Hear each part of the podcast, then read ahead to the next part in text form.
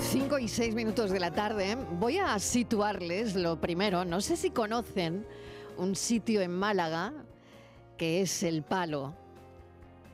Hay una mujer que es del Palo, que hoy quiero que la conozcan, paleña, eh, paleña de varias generaciones. Su bisabuelo tenía dos jávegas. Eran conocidos como los Rosillas. Pero ella ha sido una de las primeras mujeres ejecutivas que tuvo no solo nuestra ciudad, sino nuestro país. Y que no para quieta, por supuesto. Ahora lleva, está muy involucrada con la gastronomía de la ciudad. Tengo aquí un libro maravilloso de cocina que ahora me contará. Y quiero hablar de sus recuerdos, de su vida, em, de cómo se siente al ser, pues eso, ¿no? Una mujer pionera para su tiempo. Así que es un placer para nosotros recibir hoy a Toñi Sánchez. Toñi, bienvenida. Muchísimas gracias, encantada. Para mí es un gran honor estar en tu programa y, bueno, pues la verdad es que estoy feliz, estoy feliz y nerviosa. Bueno, bueno, yo mejor lo de feliz, lo de nerviosa estamos aquí entre amigas. Sí. Y los oyentes, bueno, que, nos están escuchando, yo creo que deseosos de conocer tu trayectoria. Porque, claro, empiezas muy joven. Efectivamente. Como una mujer ejecutiva de una firma que si recuerdan los oyentes, era de joyas y relojes, ¿no? Eh, Seiko. No, Orient. Orient, Orient. Aunque sí, sí, tienes razón, Mariló, tienes toda la razón, porque los propietarios de esa empresa, ya en los años 60, eh, eh, empezaron con Seiko en Canarias.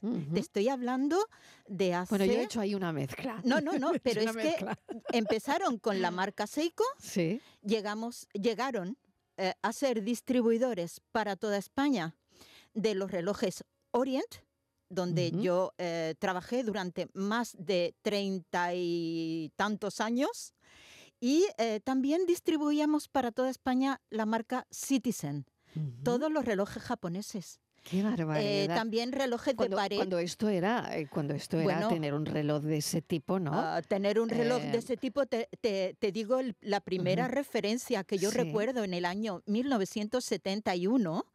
el 01067, el primer reloj de acero antichoque automático, valía a la tienda 990 pesetas, cuando un sueldo de aquella época era prácticamente eso. O sea, había que trabajar un mes. Un, no, sueldo de un mes para comprarte un reloj. E, ese era el precio para la joyería.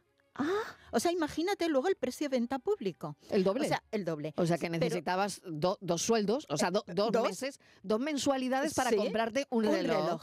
Y fuimos los, eh, fue la primera empresa, la, la empresa pionera en traer a España los relojes japoneses, inclusive relojes de pared y sobremesa, eh, despertadores, Rhythm, que todo el mundo recordará, y también los primeros videojuegos Atari. Eh, aquel Come Coco, Come Coco, Come Coco de Atari, fuimos nosotros, fue esta empresa de la que yo me siento orgullosa de, haber, de haber sido em, empleada. Oye, hemos sacado, hemos sacado la, publicidad de Orient eh, para que la gente se haga una idea de los anuncios que escuchábamos entonces y esto sonaba, sonaba algo parecido a esto. Orient. Orient. Orient. Como que Sí. Eh, como que no se rompían, ¿no? No, no, no. Era, y, salía el clásico grito de judo. De judo, ¿no? Sí, era como un judoka que salía, ¿no? Eh, Efectivamente. El japonesito invencible, eh, porque luego se hizo en dibujos animados. Después con em, luchando, japoneses, samurái, luchando con espadas, etcétera, etcétera. la publicidad era muy importante para, para mi empresa en, en, toda la época, desde sus comienzos prácticamente hasta el final.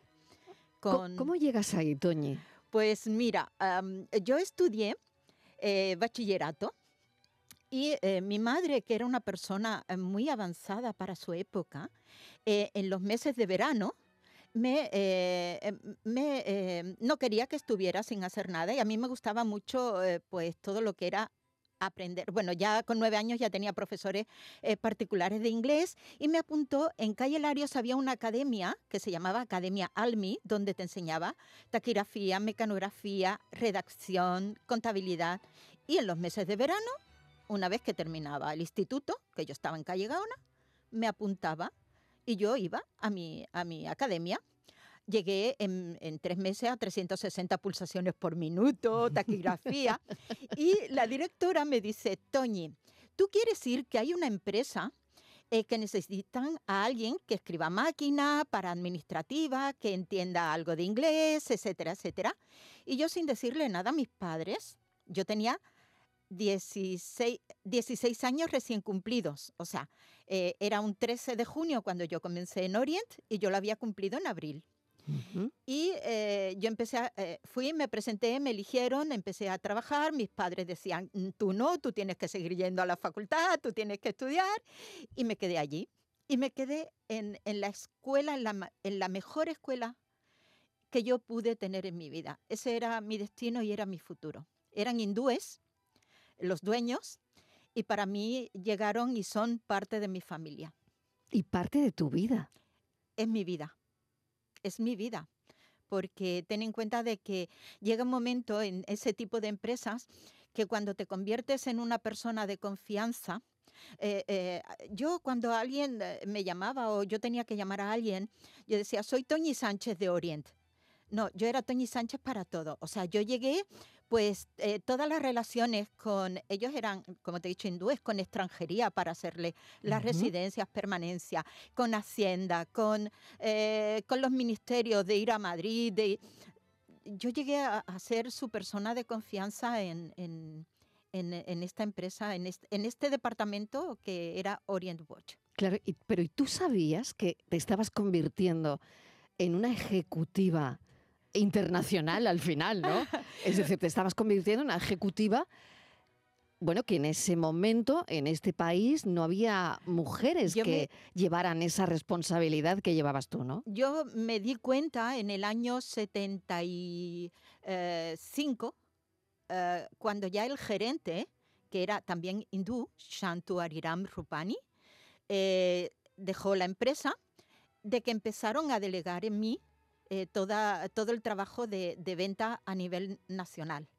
Yo ya llegué a ser poco a poco responsable de todo el departamento de Oriente. Estoy hablando de distribuidores, representantes, relojeros.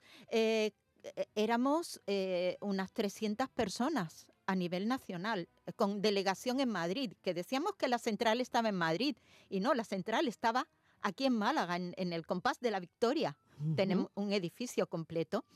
Teníamos en Valencia, en Coruña, y ya en el año eh, 1978 yo ya empecé a, a- a viajar y ah, a cada delegación, a las ferias de joyería, relojería, hoy en día que se ve Fitur eh, Sí, sí, y de sí. joya. Yo, yo me tenía que encargar de todo, desde montar el stand hasta estar pendiente de todos los representantes, de todos los distribuidores. Y ya a principios de los 80, yo ya eh, llegué a ser, em, digamos que, em, a mí no me gusta ponerme títulos, pero em, eh, yo ya llegué a, llegué ser directora comercial ya prácticamente de, de- de toda España.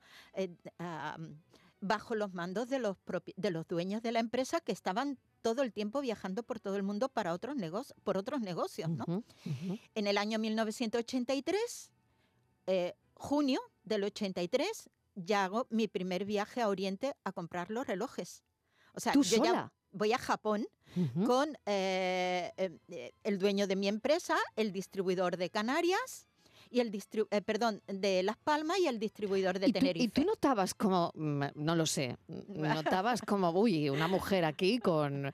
Era eh, muy difícil, muy duro. no había, ¿no? No, no había. te encontrabas a, no, a otras mujeres en, en tu mismo puesto, ¿no? no, no. Co- mm, mm, Eh, eh, claro. es- es- era un mundo de hombres total y absolutamente. Para que te hagas una idea, imagínate, eh, eh, eh, permíteme que eh, volvamos Sí, sí, claro. con nuestra claro. imaginación a los años 80, principio de los 80. Ujú. Un maletín, un traje, siete y media de la mañana, el primer vuelo Málaga-Madrid, para visitar al, a mi principal cliente, que era, eh, eh, no sé si puedo decir marcas, pero bueno. Bueno, no da igual, dila, dila. El corte inglés. Vale. O sea, eh, o ver, eh, tratar con mis distribuidores en, en Barcelona. O, Sí. Ya entonces yo ya me sentía, mm, esto no es normal. Y tú o sea, te sentabas a negociar Claro. precios y a negociar todo con hombres. Totalmente. Claro. Imagínate, los japoneses, eh, en Japón la mujer va siempre detrás, inclusive para entrar en un, eh, en un ascensor, sí. ¿no? ¿Y cómo tomaban mundo de ellos? hombres. ¿Y cómo tomaban ellos? ¿Qué, qué cara ponían cuando te veían entrar? La verdad es que yo tuve muchos problemas eh, con eh, antiguos compañeros eh, porque el que tú vayas Mm, siendo mujer mm, eh, por encima de un puesto tan relevante mm. eh, y eran hombres. Y eh, hace eh, tantos años. Sí, y hace Mm. tantos años, yo- aparte otra cosa, hoy en día no hay, entonces no había ayudas. Conciliación. conciliación en absoluto. Yo, Claro, yo he sido madre de dos hijos. Claro, ¿cómo conciliabas Y todo no tenía- eso? una persona contratada en casa. Claro. O sea, no tenía más remedio. Yo no tenía horario. Eh, yo tenía que viajar, tenía que viajar. Eh, fines de semana, pues fines de semana. Pero la verdad es que yo me siento una persona muy afortunada en la vida, eh, profesionalmente hablando, que ha influido en mi forma de ser y en mi, y en mi forma de, vivir inclusive, ¿no? He tenido la fortuna de conocer personas maravillosas, de aprender muchísimo, mucho, de saber lo que es viajar cuando eh, viajar eso era un lujo. Y he tenido la suerte de estar, de formar parte de, de esa empresa donde eh, eran generosos en todos los aspectos. O sea, los empleados no íbamos a un hotel de tres estrellas o de, no, no, no, cuatro estrellas y cuatro estrellas superior. O sea, yo me alojaba en un Meliá Castilla. O sea, yo iba a, a Japón y era el Hotel New Otani, cinco, lujo, cinco estrellas, gran lujo. Si viajaba cada año a Suiza, a la feria de Basilea, eh, que es la mayor feria de joyería y relojería del mundo, eh, eh, eh, en la Swissair y aviones de, de- de- en primera clase. O sea, es que, es que ha sido un- una vida tan intensa, tan, tan increíble, que muchas veces pienso, voy a escribir un libro. Claro, anímate. ¿no? Bueno, están escritos los de cocina, que los tengo aquí, Sí. que ahora hablaremos. Oye, ¿cómo tiene que ser un buen reloj? Un buen reloj tiene que ser sobre todo eh, artesanal, aunque, aunque esté fabricado, eh, digamos que eh, en, un- en una fábrica. Pero el reloj, al igual que la gastronomía, al igual que la cocina, tiene que tener la pasión, el cariño y el empuje de personas que quieran que ese reloj sea grande. Y Orient lo era. Orient Watch, la empresa era mm, increíble. Y mi empresa... eh, ¿Sigue existiendo? No, eh, mi empresa cerró concretamente. Y la marca ya no existe. No, no, la marca La nivel- marca sí. Sí, la Ah, marca, la marca sí. sí. Lo que ocurre es que nosotros éramos distribuidores exclusivos. Yo empecé eh, o terminé la empresa conociendo a la cuarta generación. O sea, empecé con la primera generación, la segunda generación, Importante, ¿eh? porque dice que que, eran- que, bueno, que la tercera ya se termina cargando el negocio. la bueno, tercera dijo hasta aquí hemos llegado. ¿Ves? Claro. ¿eh? Entonces De eh, máster de sí. empresa, ¿eh? cerró, cerraron, Ya. dejaron las distribuciones, eh, se dedicaron a otros, a otros temas totalmente ajenos al mundo De los relojes, empresarial, ¿no? de los relojes sobre todo. Y bueno, sigo manteniendo con ellos, eh, con eh, los señores Balani, porque yo empecé a trabajar con el señor Badumalki Matrai Balani, quien levantó la empresa eh, y quien hizo grande el mundo de la relojería japonesa en España, era el señor Hiro Badumal Balani, a quien le ayudaba su hermano Yaxi, y el hijo Rayu Hiro Balani, pues la verdad es que es con el que actualmente y con sus hijos, pues para mí es que son mi familia. Son muchos años eh, trabajando y viviendo con ellos. Qué interesante, ¿no? Eh, qué interesante todo esto y que todo esto ocurriese en Málaga, ¿no? En Málaga. Eh, fíjate, ¿no? Mm, Siempre, ¿no? Mm, mm, Pues eso, ¿no? En, en- en un lugar destacado, ¿no? De, de- de y- todo lo internacional, ¿no? y si me lo permites, es curioso, ¿eh? te voy a contar por qué. Porque ellos fueron los primeros hindúes que llegaron a España. Eh, concretamente, como te he dicho, eh, bueno, empezaron en Tánger. De. Tánger pasaron a Ceuta y de Ceuta llegaron aquí con artículos de bazar y los relojes japoneses Seiko y Rhythm. Cogieron Orient en exclusiva y ahí empezó, digamos que, eh, el, el ascender en el mundo de los negocios de esta gran empresa. Y a ellos es que amaban Málaga por el clima, Por tener puerto, porque mucha mercancía llegaba, lógicamente, a través Claro. del puerto, Claro. del Les aeropuerto. facilitaba eh, de alguna manera el comercio, ¿no? El- Y teníamos que decir que la central estaba en Madrid. eh, o sea, eh, quienes sean de Madrid recordarán en la Torre de Madrid, en la Plaza Mm. España, un gran cartel de Orient Ujú. en la planta 8, oficina 8.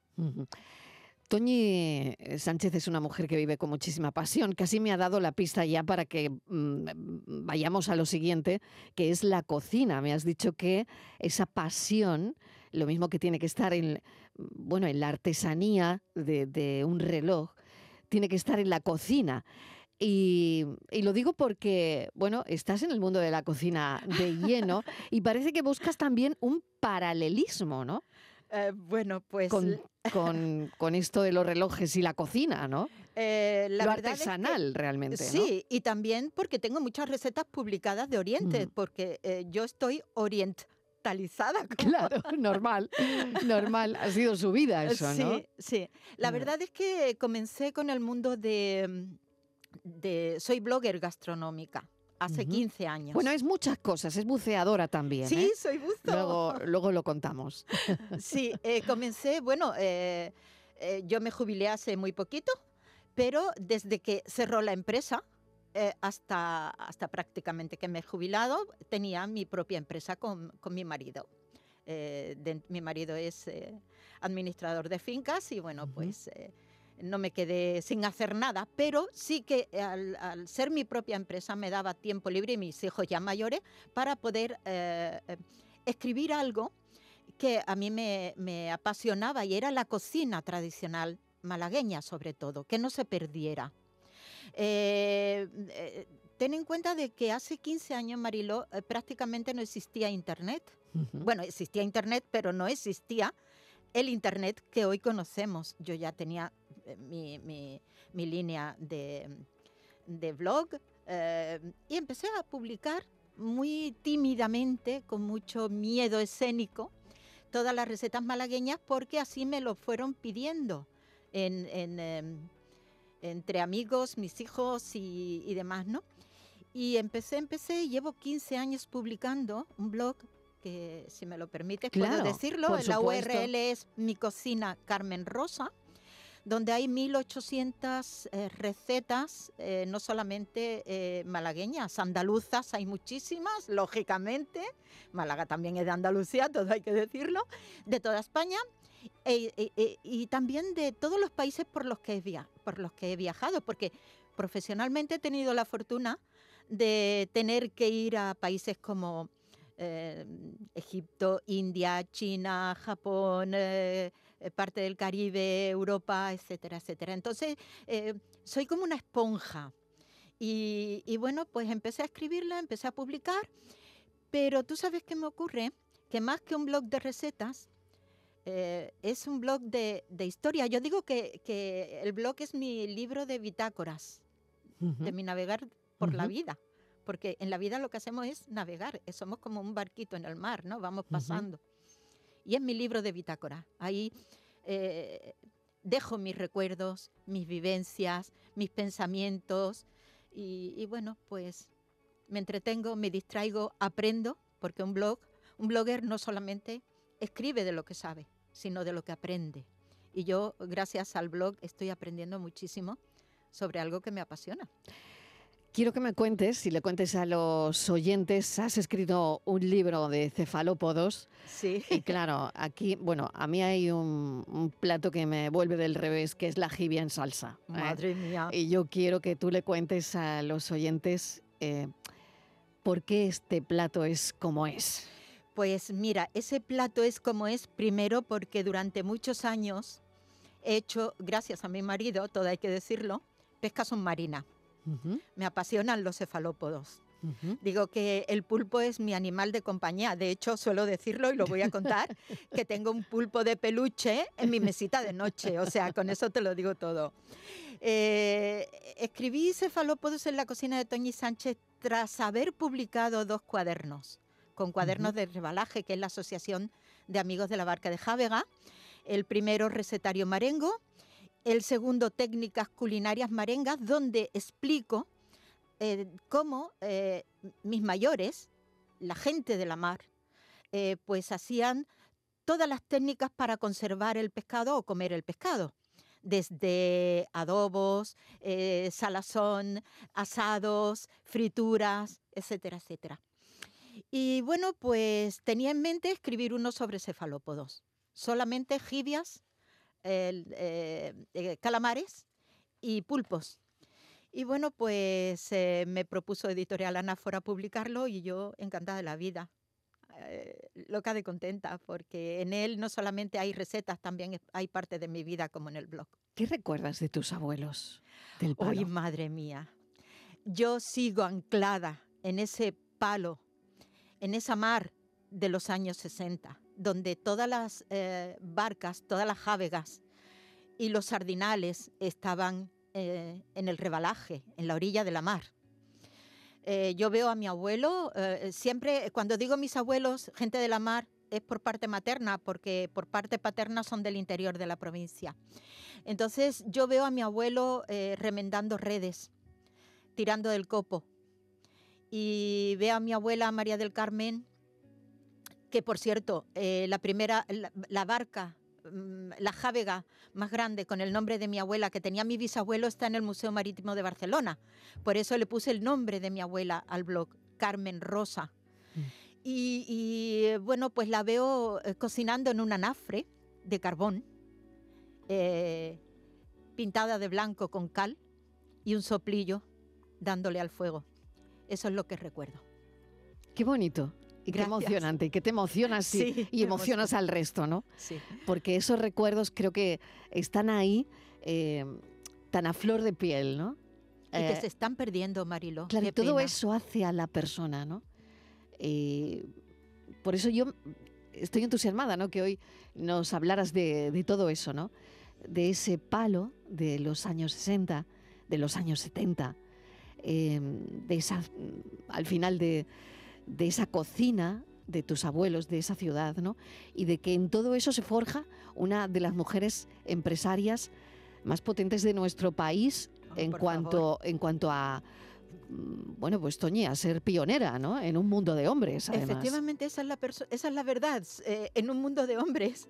Y, y encontrarme como mujer y madre eh, en, una, en situaciones eh, que hoy en día se ven importantes, pero en aquella época para mí era lo normal, era mi trabajo, era lo que tenía que hacer. Volar en los años 70.